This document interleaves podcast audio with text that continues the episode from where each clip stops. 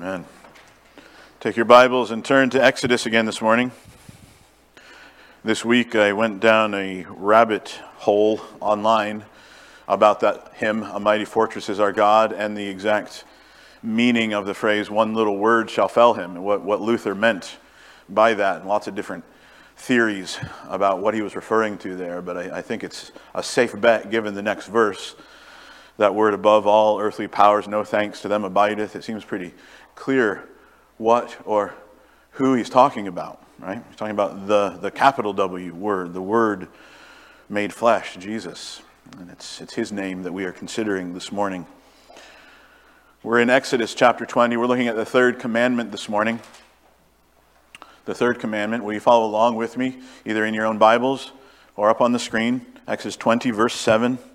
Here's what it says You shall not take the name of the Lord your God in vain, for the Lord will not hold him guiltless who takes his name in vain. This is the word of the Lord. Let's pray.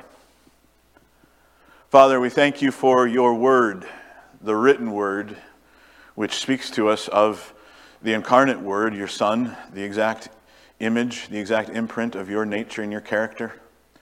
We pray now that your Holy Spirit would illuminate our hearts so that we understand well and can respond faithfully to what you say to us in it. Do that work, we ask. In Jesus' name, amen. I don't know if you've ever been graded on a curve. Familiar with how that works? You ever been graded on a curve? Usually, usually the way it works, I think, is that uh, you know a teacher will give a test, a quiz, and and begin to see that all of the students in the class are doing poorly, either on the whole thing or on one particular subject matter, some particular subject or, or topic or section of the quiz or the test. And uh, in order to not give everybody a poor grade, they, they apply a curve and, and raise everybody's grade a little bit in such a way that the same uh, standard is, is, observable throughout the whole class, um, but everybody's grade goes up just a little bit, right? I've benefited from curves applied that way in my own educational career. I know maybe you have too. And that, that, that system usually works fairly well um, until there's a student who aces the test right? If, if a student aces the test, if one or more students get everything right, then that kind of throws the whole system off. The curve gets messed up. They're the curve breaker. And uh, I was thinking about that this week as I was about the way the Ten Commandments work. There, there's a sense in which we could say that, that God was grading the world on a curve for a long time. He was applying the Ten Commandments on a curve. In fact, Paul. Paul kind of intimates that in his, in his message to the, uh, the people in, in Athens uh, the Areopagus in Acts chapter 17. He says, The times of ignorance God overlooked, but now he's calling on all men everywhere to repent because a curve breaker showed up, so to speak. Jesus came and did everything perfectly. And, and now the, the curve, if, if, we can be, if we can apply that idea a little bit liberally, the curve is broken. Now the standard is raised. Now the expectations are ratcheted up. And that's one of the things that we're seeing as we go through the Ten Commandments, that, that it's not just the, the, the letter of the commands that have to be observed, but that when we interpret them through the lens of Christ and through the lens of the gospel, we see a much deeper spirit behind them and a much greater expectation placed on people. An expectation, in fact, that can only be met by Jesus, and that we can only then fulfill when we have faith in Jesus, when we repent and are found to be in Him. This morning, as we look at the third commandment, we see the same principle at work. The third commandment is, is not just about not misusing the name of God, it involves much more than that. It involves actively honoring the character of God.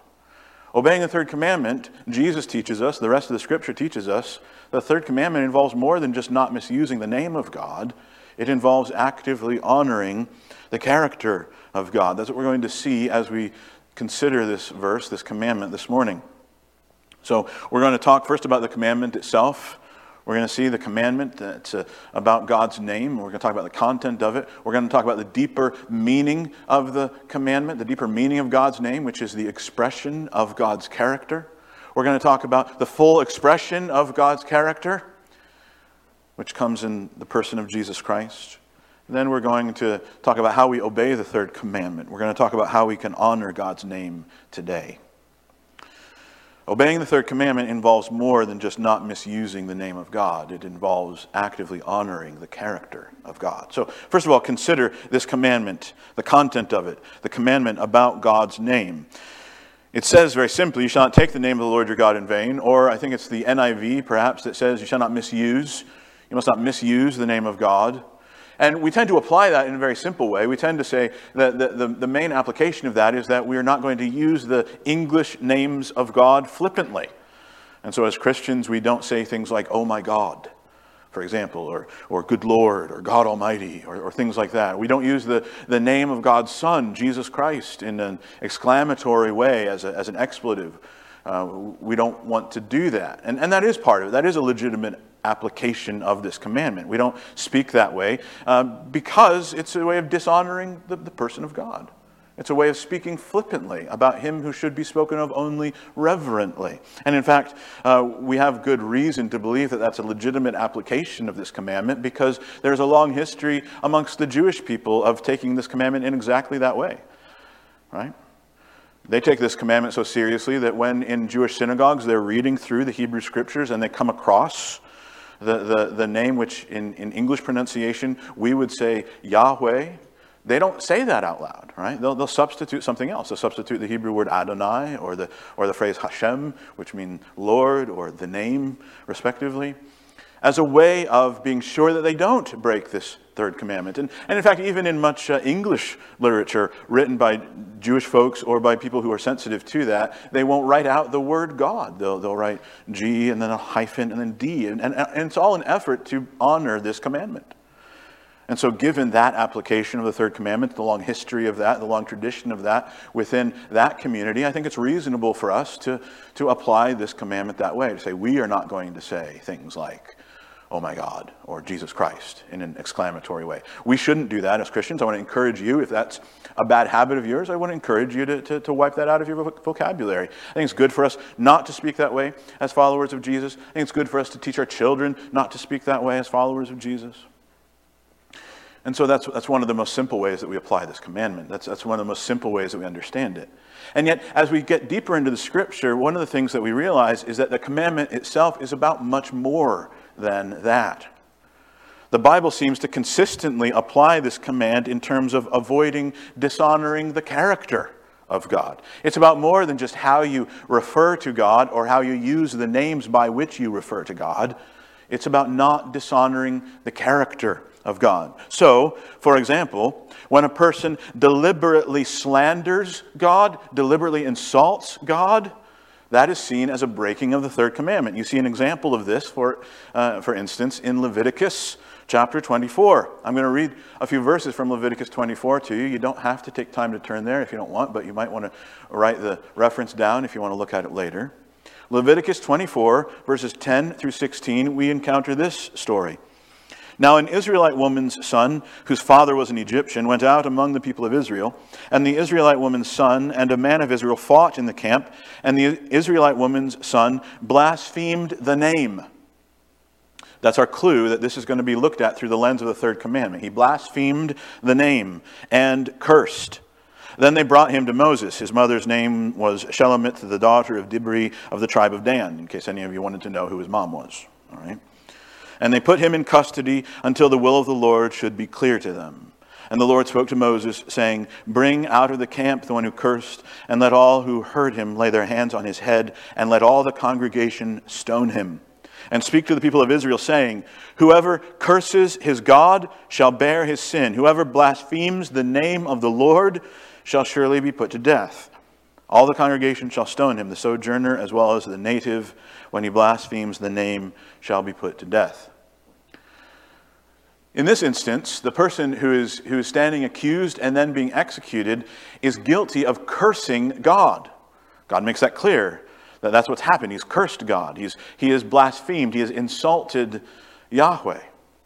But because of the way the language is used there, it's clear that this is a reference to this third commandment. He has taken the name of the Lord vainly, he has misused it, he's spoken ill of the Lord. That is a breaking of the third commandment. Or when a person swears a false oath in the name of the Lord.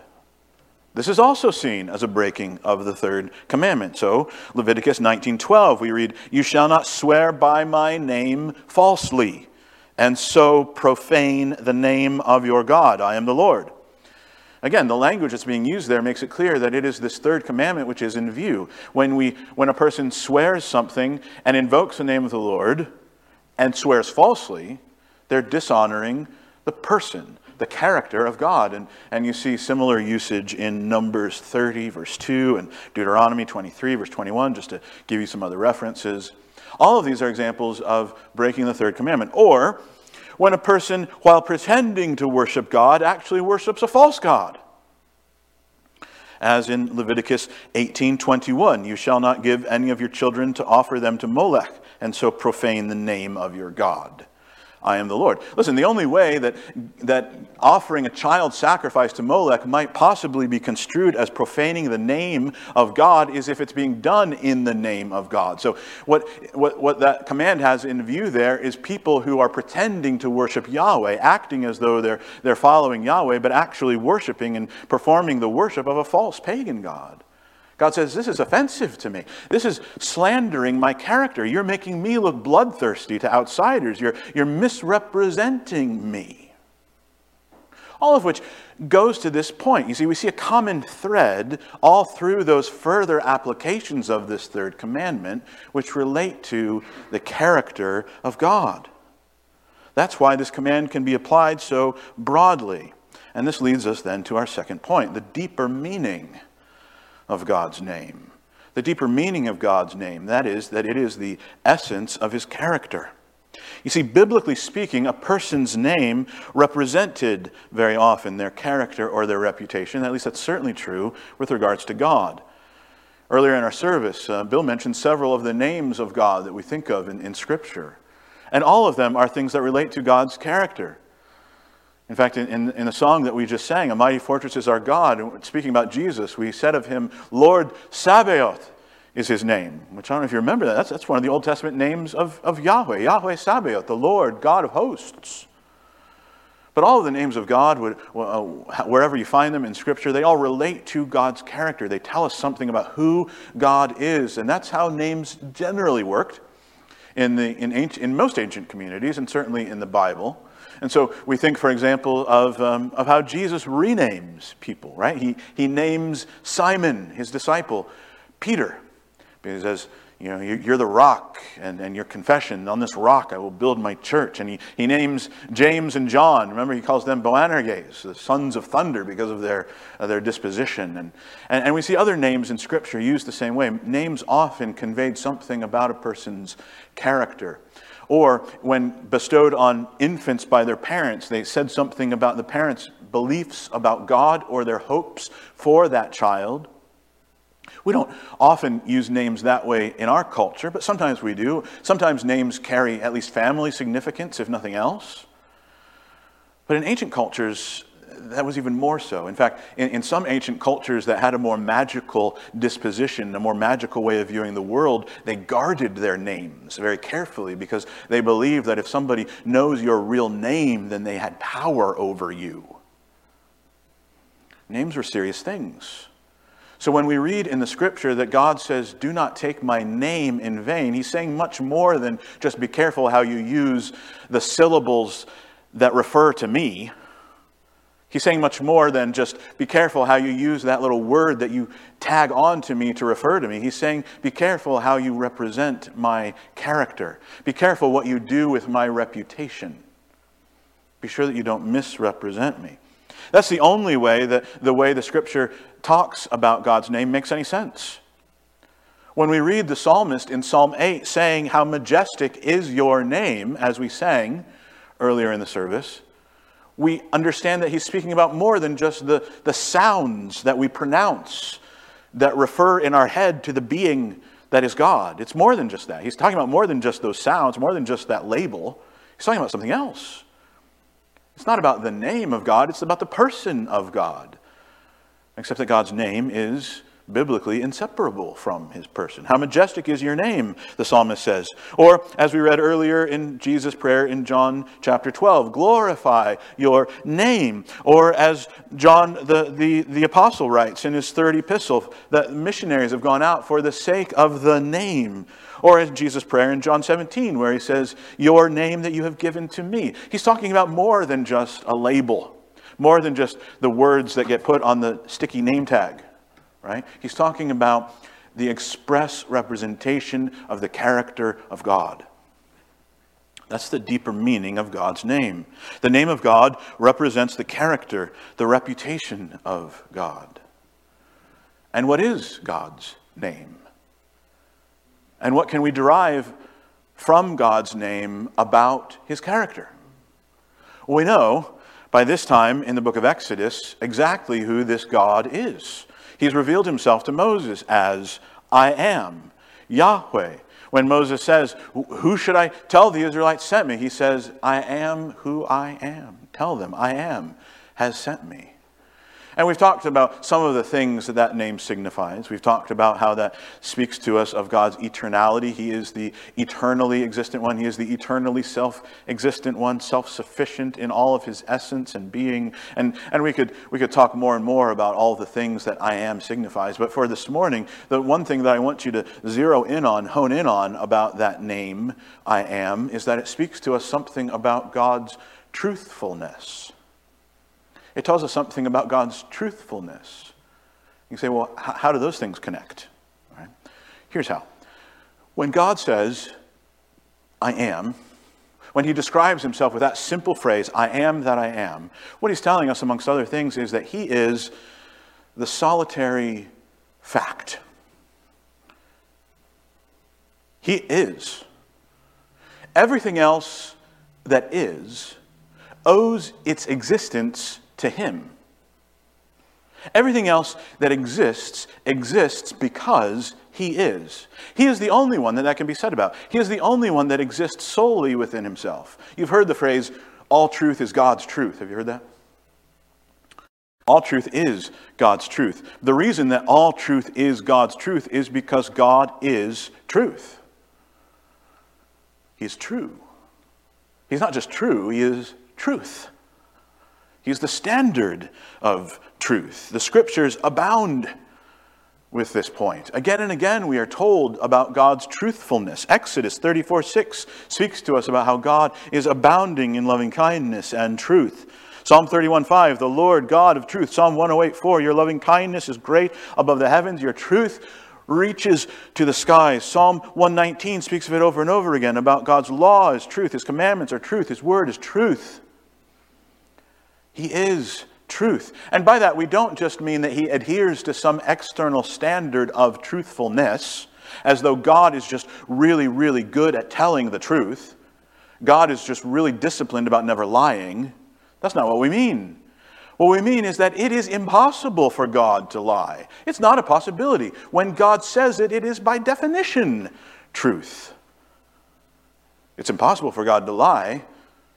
The freshman philosophy student says, Well, uh, I thought you said God could do anything. It's impossible for him to lie, it's inconsistent. No, you moron, that's not what we're talking about. You can quote me to any freshman philosophy students, you know.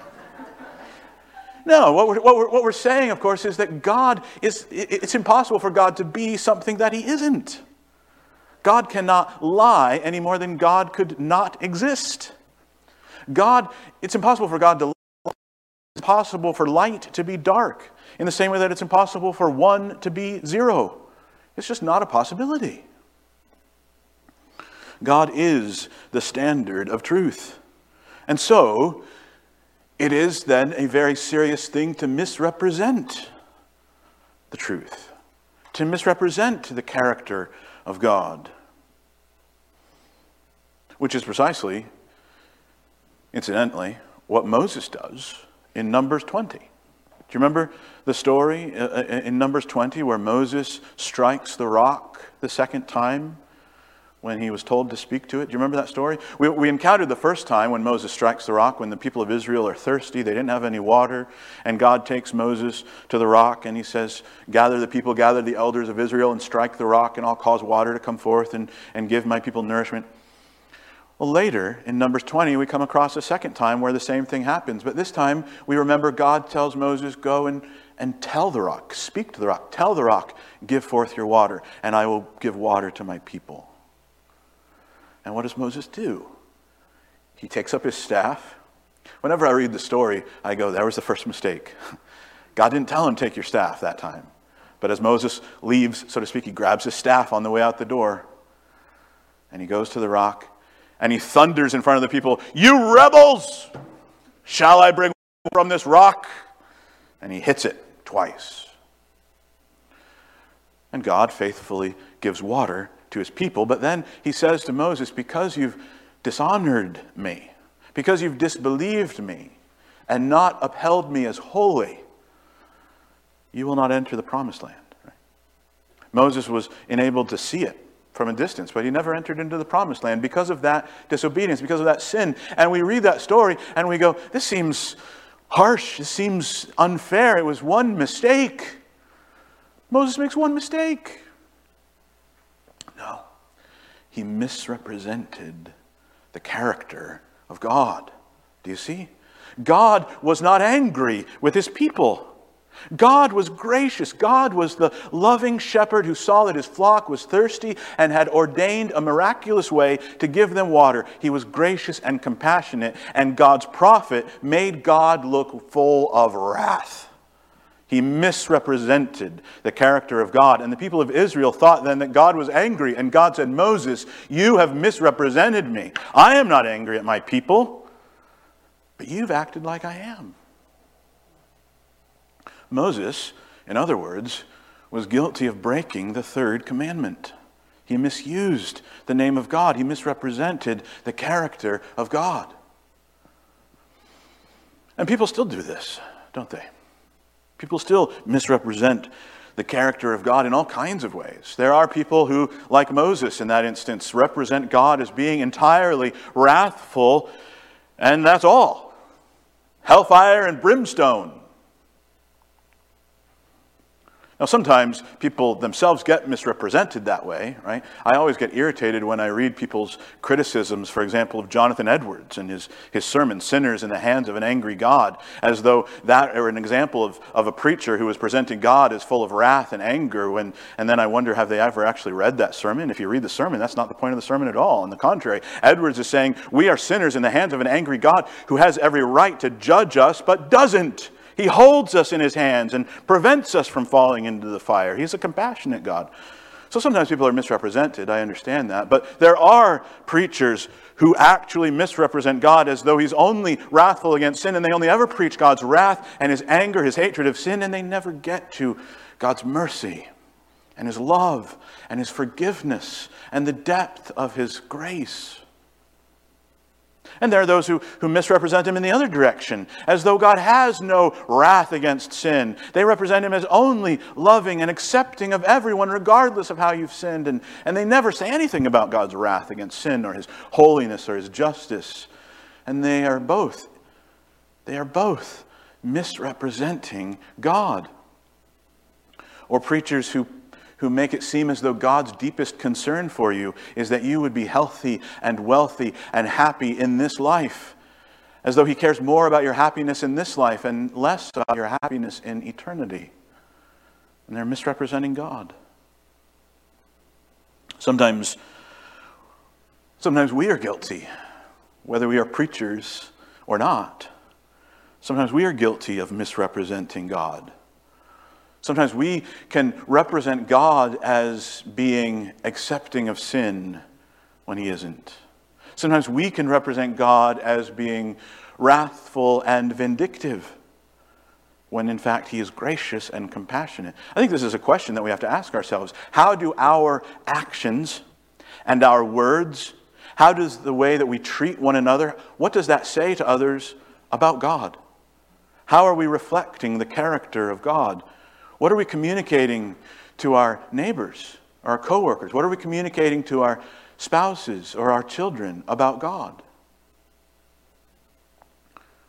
There was a time when I was still a new parent, when my ambition was to perfectly represent the character of God. I, I thought that if I was a good father, you know, and, and uh, had a good and balanced way of punishing disobedience and also gently instructing in things that I would be a good picture of the way God loves us as His children.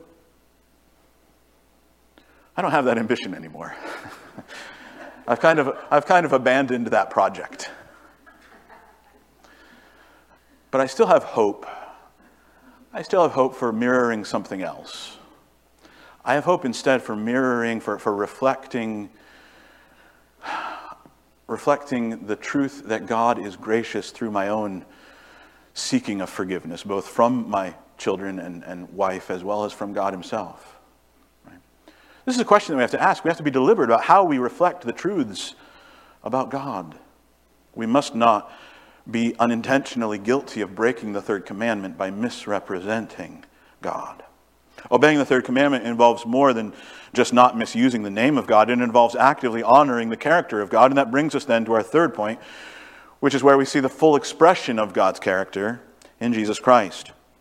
Jesus is the express image of every aspect of God's character. In the beginning was the Word, and the Word was with God, and the Word was God. Jesus is the visible image of the character of God. Colossians Paul tells us he is the image of the invisible God, the firstborn of all creation. For by him all things were created in heaven and on earth, visible and invisible, whether thrones or dominions or rulers or authorities, all things were created through him and for him. And he is before all things, and in him all things hold together. And he is the head of the body, the church. He is the beginning, the firstborn from the dead, that in everything he might be preeminent. For in him all the fullness of God was pleased to dwell. He is the expression of the character of God. Jesus is the express image of God's character, the express image of God's truth. Especially, remember, we said God is truth. His name reminds us of the fact that He is truth. And this is something that Jesus claims for Himself as well.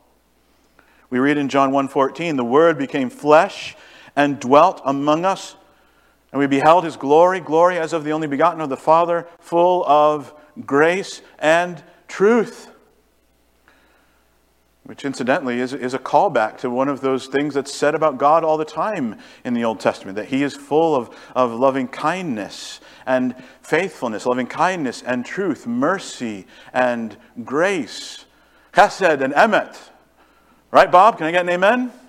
These are the things that are said about, thank you, that are said about God in the Old Testament. And this in John 1.14 is a direct echoing of that, that Jesus is full of grace and truth. Or we read in John 14, 6, Jesus says about himself, I am the way, the truth, and the life.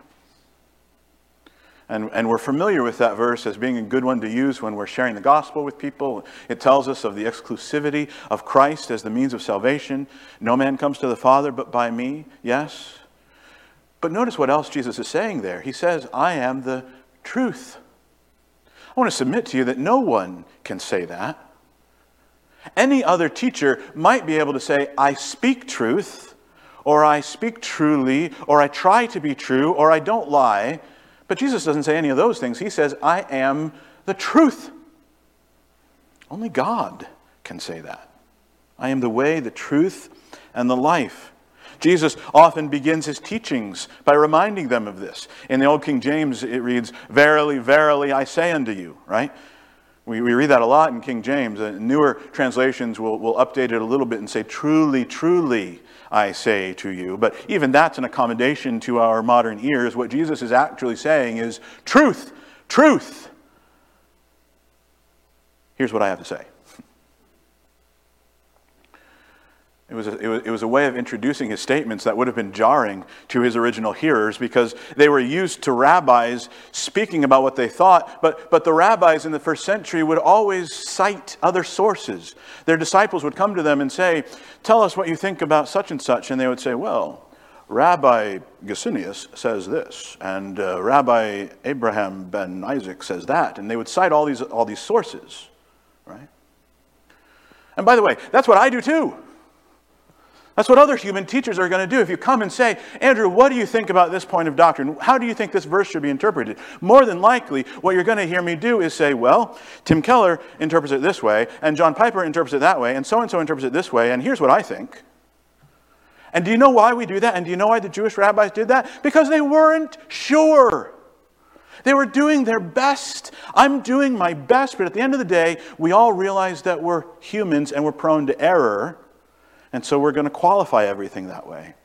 But when Jesus comes, he says, Truth, truth, I say to you. You've heard it said, but I say to you. He doesn't quote other rabbis, he doesn't quote any sources. He doesn't need to, because he is the source of truth. He is the truth. Everything that he says is true by definition. This is why the crowds were astonished. Remember in the Gospels it says they were astonished because Jesus taught with authority and not as their scribes. Jesus takes on this divine characteristic. He reveals this divine characteristic about himself and he makes it explicit in John 8 58 when he says, Before Abraham was born, I am. Jesus is the express expression of God's character and God's truth. And Jesus, it is, who teaches us to honor the name of God in a very particular way. And so I want to remind you now of the words that Jesus taught us to pray. We're all familiar with the Lord's Prayer, aren't we? We've all heard it, we've all recited it in various settings, but I want you to consider one part of it. As Jesus teaches the disciples to pray, he says, Pray then like this Our Father in heaven, hallowed be your name. Hallowed be your name, right? That, that clues us into the fact that Jesus has in mind this third commandment. And he's telling us, incidentally, it's not enough for you just to avoid misusing the name of God. You have to take the extra step of working to and asking God to hallow, to sanctify, to set apart, to make famous his name, right? So, obeying the third commandment involves more than just not misusing the name of God, it involves actively honoring the name of God. Jesus says, Father in heaven, hallowed be your name. And how is that going to happen? How is God's name going to be hallowed? How is his name going to be made much of? Your kingdom come. Your will be done on earth as it is in heaven. This is what will cause God's name, God's character to be shown as great. It is when his kingdom comes, it is when his will is done on earth as it is in heaven. This is why Jesus teaches his disciples to pray this way. I wonder how often we pray that way. I don't mean how often do we pray the Lord's Prayer. That's a valuable thing to do, it's a good discipline. But what I mean more is how often do your prayers reflect this sentiment?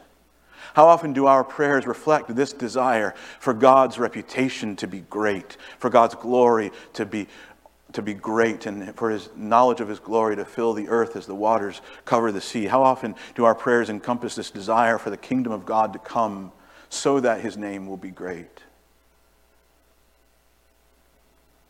Obeying the third commandment is more than just not misusing God's name, it's actively seeking to honor it. So, how do we do it? How do we honor God's name today? How do we obey this third commandment today? In closing, I have just a few suggestions for us in terms of how to apply this. How do we go from thinking abstractly about these truths to living this out in our life? Consider. First of all, as we've already said, we must not use the names of God in a flippant manner. I think that's a good first step. That's a good first level thing to do. As Christians, as followers of Jesus, we ought to have our speech characterized by this truth. Let's not use the name of God in a flippant way.